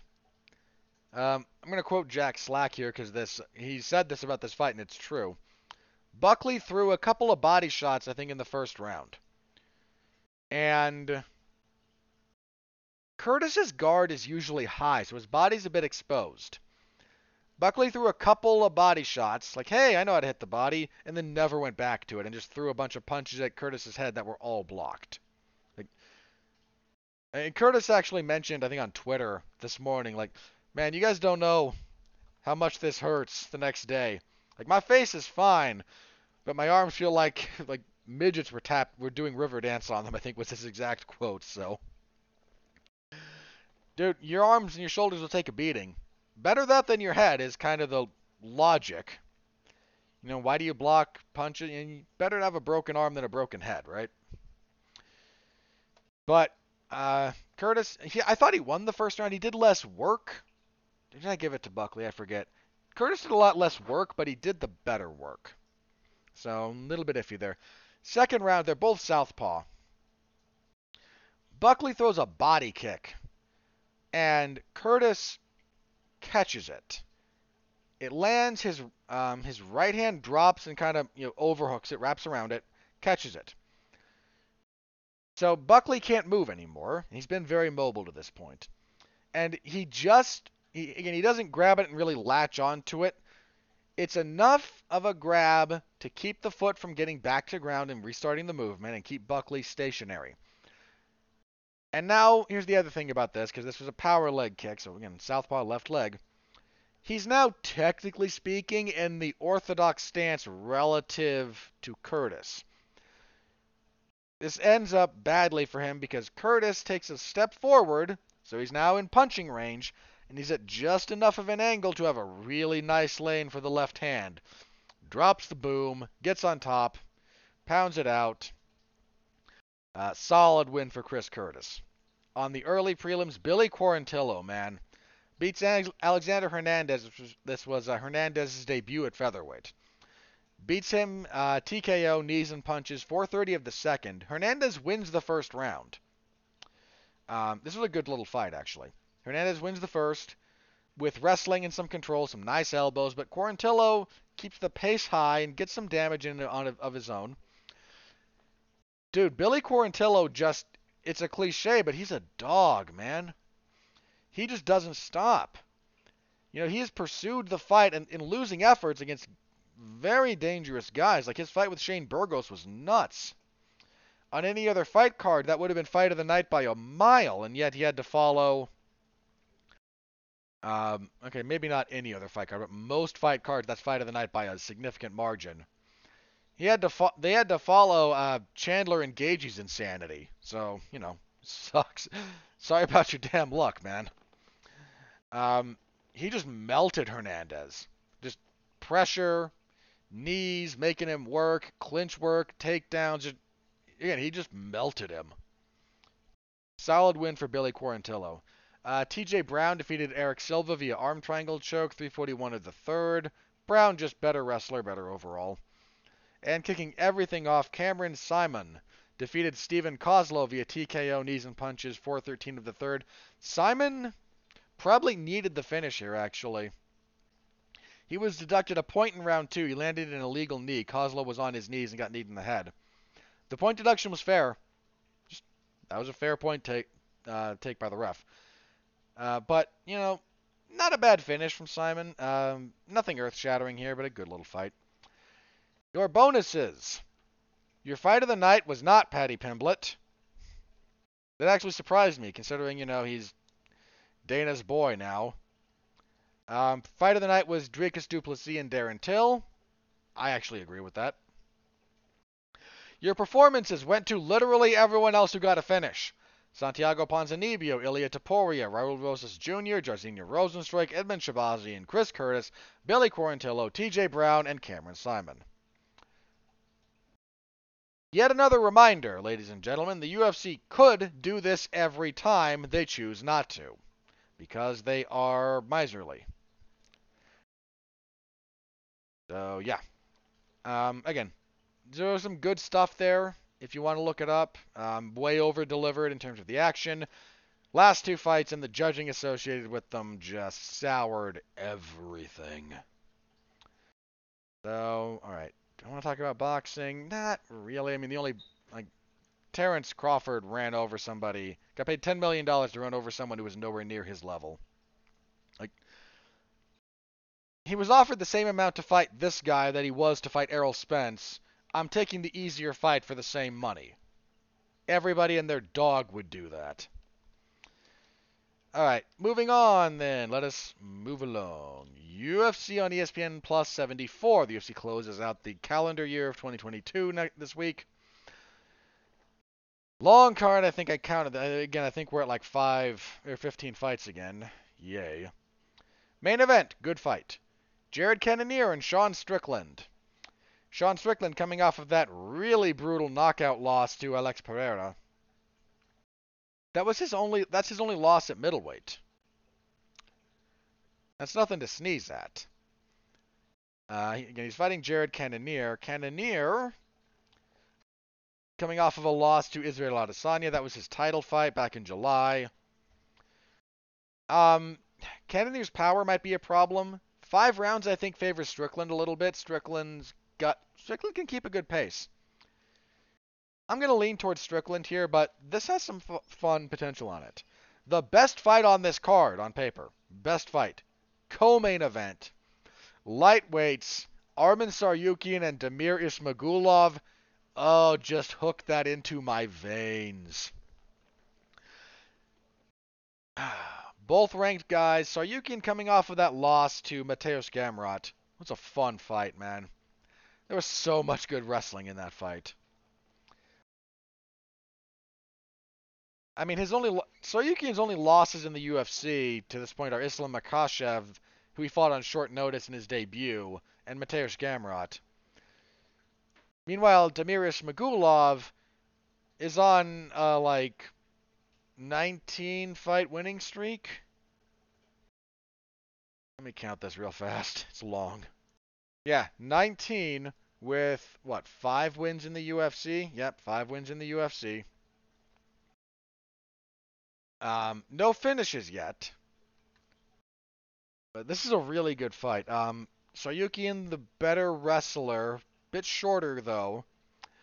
Ismagulov has one of the best jabs in the division. Um, that's going to be a problem. I'm going to pick Ismagulov here, actually. I, I'm kind of high on the guy. What do you want me to say? But that fight, man. That's a good fight. Flyweights, Amir Albazi and Alessandro Costa. Probably Albazi. Yeah, yeah. That, that's an Albazi pick for me. Um, they're not slow playing the guy, but he's a guy they clearly have some expectations for. Supposed to fight somebody else? I want to say he was. Yeah, he was supposed to fight Alex Perez. Um, then he was supposed to fight Brandon Royval. So ranked guys. Um, Perez formerly fought for the belt. Brandon Royval, again, a ranked opponent. So you get somebody else on short notice here. Pretty easy pick. Um, I might have picked him over Perez. I would not have picked him over Royval. Featherweights, Alex Caceres and Julian Erosa. Meh. Alex Caceres' longevity in the UFC is frankly baffling. He debuted for the UFC in 2011. Like, he was part of a season of The Ultimate Fighter. And he's been there Again, 12, 11 years at this point. In fact, it'll be 12 in March. March of 2023, 12 years, Alex Caceres in the UFC. And he's had a very up and down run during that period of time, man. A little bit baffling. A Little bit baffling. Um, for Julian Erosa, Erosa's finally kind of found himself in the UFC. He's had a few different stints. His current run, he is five and one in the UFC in his current run. Um, the only loss would be to Sung Sungwoo Choi. I'm gonna lean towards Erosa here, but yeah. These are a couple of like career middle of the road guys. The fact that Alex Caceres main evented a UFC event, even a fight night, just weird. He fought. He fought. Um. Who did he fight? Yair Rodriguez in Salt Lake City, actually. Some judge thought he won that fight too, man. Judges suck. Um, lightweight. Good fight here, actually. Drew Dober and Bobby Green. I'm going to lean towards Bobby Green, I think, which is a little bit weird because Green is, you know, a little bit all over the place. But I'll lean towards Bobby Green here. I mean, I don't dislike Drew Dober, but Dober's very Dober's very straightforward and he's very kind of fundamental. And Bobby Green tends to do some pretty gnarly things to very traditional fundamental strikers. And kicking off the main card, Michal Oleksiejczuk and Cody Brundage. That's an Oleksiejczuk pick.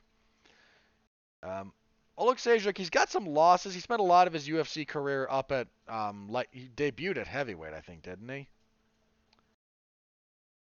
Uh, no, light heavyweight, okay. Where he was severely undersized. And he's still on a winning record over, up there, up at 205, so. Won his uh, middleweight debut, I think, earlier this year. Uh, pretty easy pick there. As for the prelims, Cheyanne Vlismas will fight Cory McKenna. Uh, I think that's Vlismas. McKenna is like, she's not bad, but I don't know. Uh, welterweight, Jake Matthews and Matthew Semelsberger. That's actually not a bad fight. Matthews with a career best performance his last fight out when he beat the crap out of Andre Fialho. If he shows up looking like that, he wins here. Um, Semelsberger, he's got some power, but Semelsberger still feels very unrefined. Um, I'm picking Matthews there. Middleweight fight, Julian Marquez and Deron Winn. I don't know that I can pick Deron at this point. I mean, this is middleweight. He should probably. I don't know, man. He's his height wise, he should be at welterweight, but his he's so thick in the torso. Phil Hawes beat the crap out of Winn. I mean, Marquez is coming off of a loss. That Gregory Rodrigues fight was kind of nuts. Um, but this is a this is a pretty safe pick for Marquez here. I just don't think I can pick Deron at this point. Bantamweight, Said Nurmagomedov and Saidyokub Kakhramonov. Um, I think it's a pretty, that's a fair enough pick for for Nurmagomedov. His only loss in the UFC is to Raoni Barcelos. Uh, yeah, but that that that fight has some potential too. Like bantamweight, good division. Lightweight, Rafa Garcia and um, I know how to pronounce this, and I'm gonna butcher it because I can't remember off the top of my head, so forgive me. But Hayasir uh, Mahashte. Um, Garcia. Up and down in the UFC. I think that's a Mahashte pick. Might be wrong about that, but yeah. Welterweights, Rinat Fakhretdinov and Bryan Battle. Mm, I didn't. I was relatively impressed with with Fakhretdinov's UFC debut. However, I want to say that was a while ago. I mean, he might have had, you know, visa issues stemming from being Russian and, you know, the war. Um, let me just double check that real fast. Because I'm fairly certain. I know he's fought for the UFC before because I recognize the name. Um, yeah, he's Russian. He's 20 and 2. He's fought a couple of times for the UFC. No, just once? Hang on. He beat Andreas Michailidis. Why did I think I'd seen him more than once? Oh, okay. Sorry, I see a picture of him now. Okay, I am at least partially confusing him facially with somebody else. Um, Bryan Battles looked pretty good thus far in the UFC. He's 3 and 0. That head kick win over Takashi Sato was nice. I think I'm still going to pick Fakhretdinov, but Battle might have something for him. Uh, very easily might. Flyweights, Manel Kape is going to try and make weight. Um, he's on a two-fight winning streak. He did miss weight once. I shouldn't give him a hard time about it. It was a pretty big miss, but he made weight the next time. Uh, he's fighting David Dvorak. You know, this fight's not going to get a lot of love, but this is a good fight. Dvorak had a long winning streak snapped by Matheus Nicolau in his last fight. Was 3-0 in the UFC before that again with an overall winning streak dating back to 2012. Uh, like 15 fights. Ridiculously long winning streak. Um, this is gonna again. This is gonna fly under some radars, but this is pretty good. Man, Kape is so up and down. Like, he can look spectacular, but he can also just do nothing. I don't think Dvorak will let him do nothing. Um, how long ago was Dvorak's last fight? March of this year. Kept a decent schedule. Hmm, that's tougher to pick actually than I thought it was going to be. It's a good fight. I think I'm to lean towards Dvorak here and just be I'm just prepared to be very wrong. And kicking everything off at bantamweight, Sergey Morozov and Journey Newson. Morozov with one of the most deceptive 2 and 2 records you'll find in the UFC. Um, Newson just got his first UFC win. Yeah, Morozov pick here.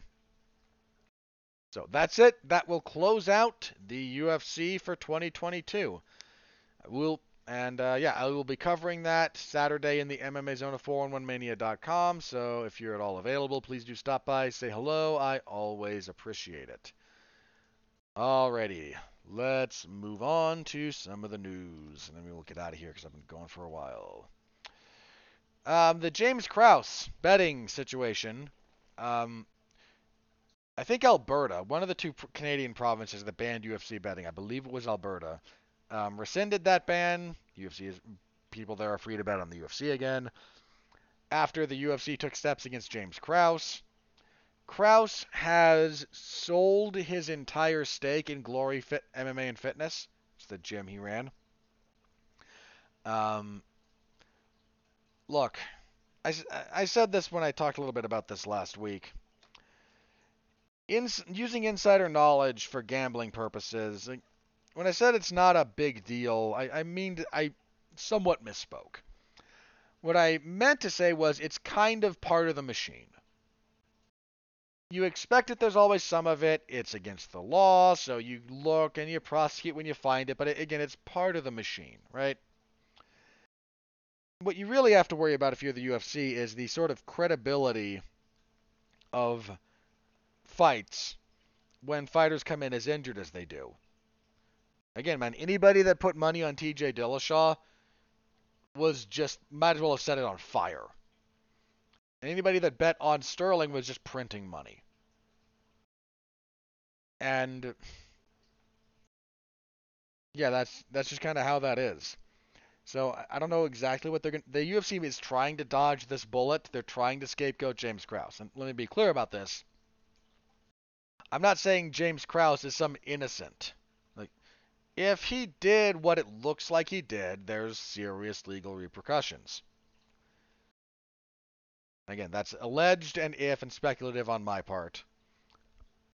But, uh, so he's not innocent. But the UFC is going to try and pretend like this was only James Krause. Like no one else has ever done this.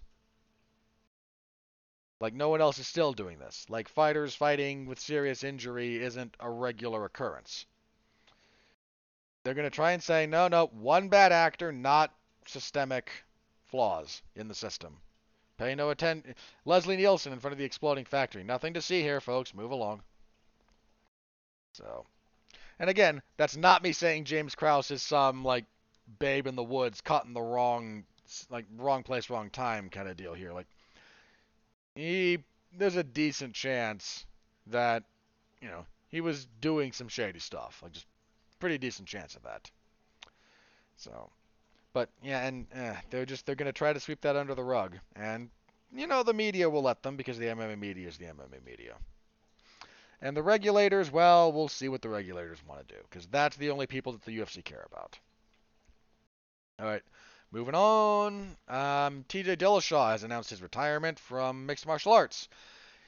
Not terribly surprising given what he just did to his body. And the fa- look, I went over this a little bit when I talked about TJ's resume. Like that dude has had injury issues for a long time. Like a long time. He's been kind of injury prone and just no one's talked about it. Um, with what he did to his shoulder, I mean, couple of things about what he did to his shoulder. Like not only like, he was doing damage to it for the entirety of the time it was like that's not an injury that if you have it, that's it, it's not going to get any worse. It gets worse. It gets worse all the time. And what was it he said like the shoulder started being a problem like in April? Something like that, like April or May it started having problems again, some injuries, like you tear your ACL. That sucks, but it's torn. You're not assuming it's a full tear. Like if you have a partial tear, different story. But assuming you tear the ACL, you can't really tear it again. The danger becomes tearing other things associated with it. But the ACL itself is not going to tear any worse. It's already torn. Again, assuming full tear, not partial your shoulder's kind of important, and if you dislocate it or separate it, it's not like, well, all right, that's not getting any worse. Let's we may as well keep going. Like you're perpetually damaging it. Like that entire time, it's getting worse. He's gonna have to have like not just surgery, probably multiple surgeries there's a non-trivial chance he can't raise his left arm. It was his left arm. There's a decent chance he's not going to be able to raise his left arm above his head. Think about that for a second. So, yeah, like between his age, and he's old for bantamweight, and the injuries, and remember, his AC, his knee got torn up fighting Corey Sandhagen. Then he destroyed his shoulder and decided, well, screw it. I'll basically defraud anyone betting on this event and fight uh, you know, Aljamain Sterling. And like he's had injuries and he's had a lot of them. Some people have pointed out, and you know what? For the record, if he is exploiting this, I'm not going to blame him one iota because USADA sucks. But by retiring, he is technically out of the USADA testing pool. So, you know, if you're going to get on the stuff, retiring and then healing up, cleaning it out of your system, and then trying to come back is certainly within the realm of possibility. Be a stretch for him, again, given his age and the serious damage he's done to himself, but it's a possibility. I mean, again, Conor had kind of the same thing. Like, look, with the way Conor broke his leg, some of the stuff you want medically to heal you, to aid in the healing process, will get you in trouble with USADA. So Conor being out of the testing pool for the duration of his recovery, I'm not mad at him. Like I don't like Conor, but you know him getting out of the testing pool via whatever means he did, because transparency, right? Right. Um, and then you know getting and guys, he's on stuff. I don't know exactly what. I'm not going to say steroids because it could be any number of performance enhancing drugs. But look at the amount of muscle mass he put on at his age and the time frame under which he did it. Like, if you have a good genetic profile for adding muscle, and you're starting with like the newbie gains, because when you first start trying to put on muscle, the first little bit, like you're going to lose fat pretty quickly, and then you're going to gain muscle, and the first like, well, like my general experience, the first like 10-ish pounds, kind of depending on your frame, like I lost the first 20 pounds when I got physically active again. Like I went from 240 to 220 in six eight months, somewhere in that range. I have to double check exactly, but like that's more about how sedentary I was than my like rigorous kick-ass workout routine. It wasn't that. It was pretty light in all honesty, but you know, that first little bit that comes off when you just become physically active is pretty easy to come off. The first like kind of bit of muscle that you gain, the first like call it 5 call it like 5 to 10 five, yeah, 10 pounds a lot of muscle. But the first, you know, I'd say 5 to 10 for the sake of like range given like different body types and whatnot. That's not that hard to gain actually again, like the first little bit that you start getting when your body starts responding, like that's they call it the newbie gains. Everything after that is a fight. Conor was not starting at a position where he'd never lifted weights before. He's not benefiting from newbie gains. Like that's a guy already in very good shape. He's on stuff to get bigger for a movie. And you know what? Again, I don't blame him it's it's Hollywood. Everyone's on something. And if you think that most Hollywood, especially leading man Hollywood action star physiques are natural, I have beachfront property in Omaha to sell you. They're not. None of them are. They're all lying about it. And you know what? You shouldn't care. You should absolutely not care what movie stars do to get into superhero shape. And frankly, to anyone out there that would pass moral judgment on that, screw you. Just uh, look, my argue, my beef is with the ones that like, no, no, of course I'm all natural, and here's how you can do it. If you're not giving me your chemist, I'm not doing it, buddy. So, anywho, Dillashaw retires. I there's a look. He might try to come back for one more, but we're gonna have to wait and see what his shoulder is like, man. Like again, there's a he did lifelong damage to that thing. I have no doubt. So there's that. Uh, last bit of news that I have written down here.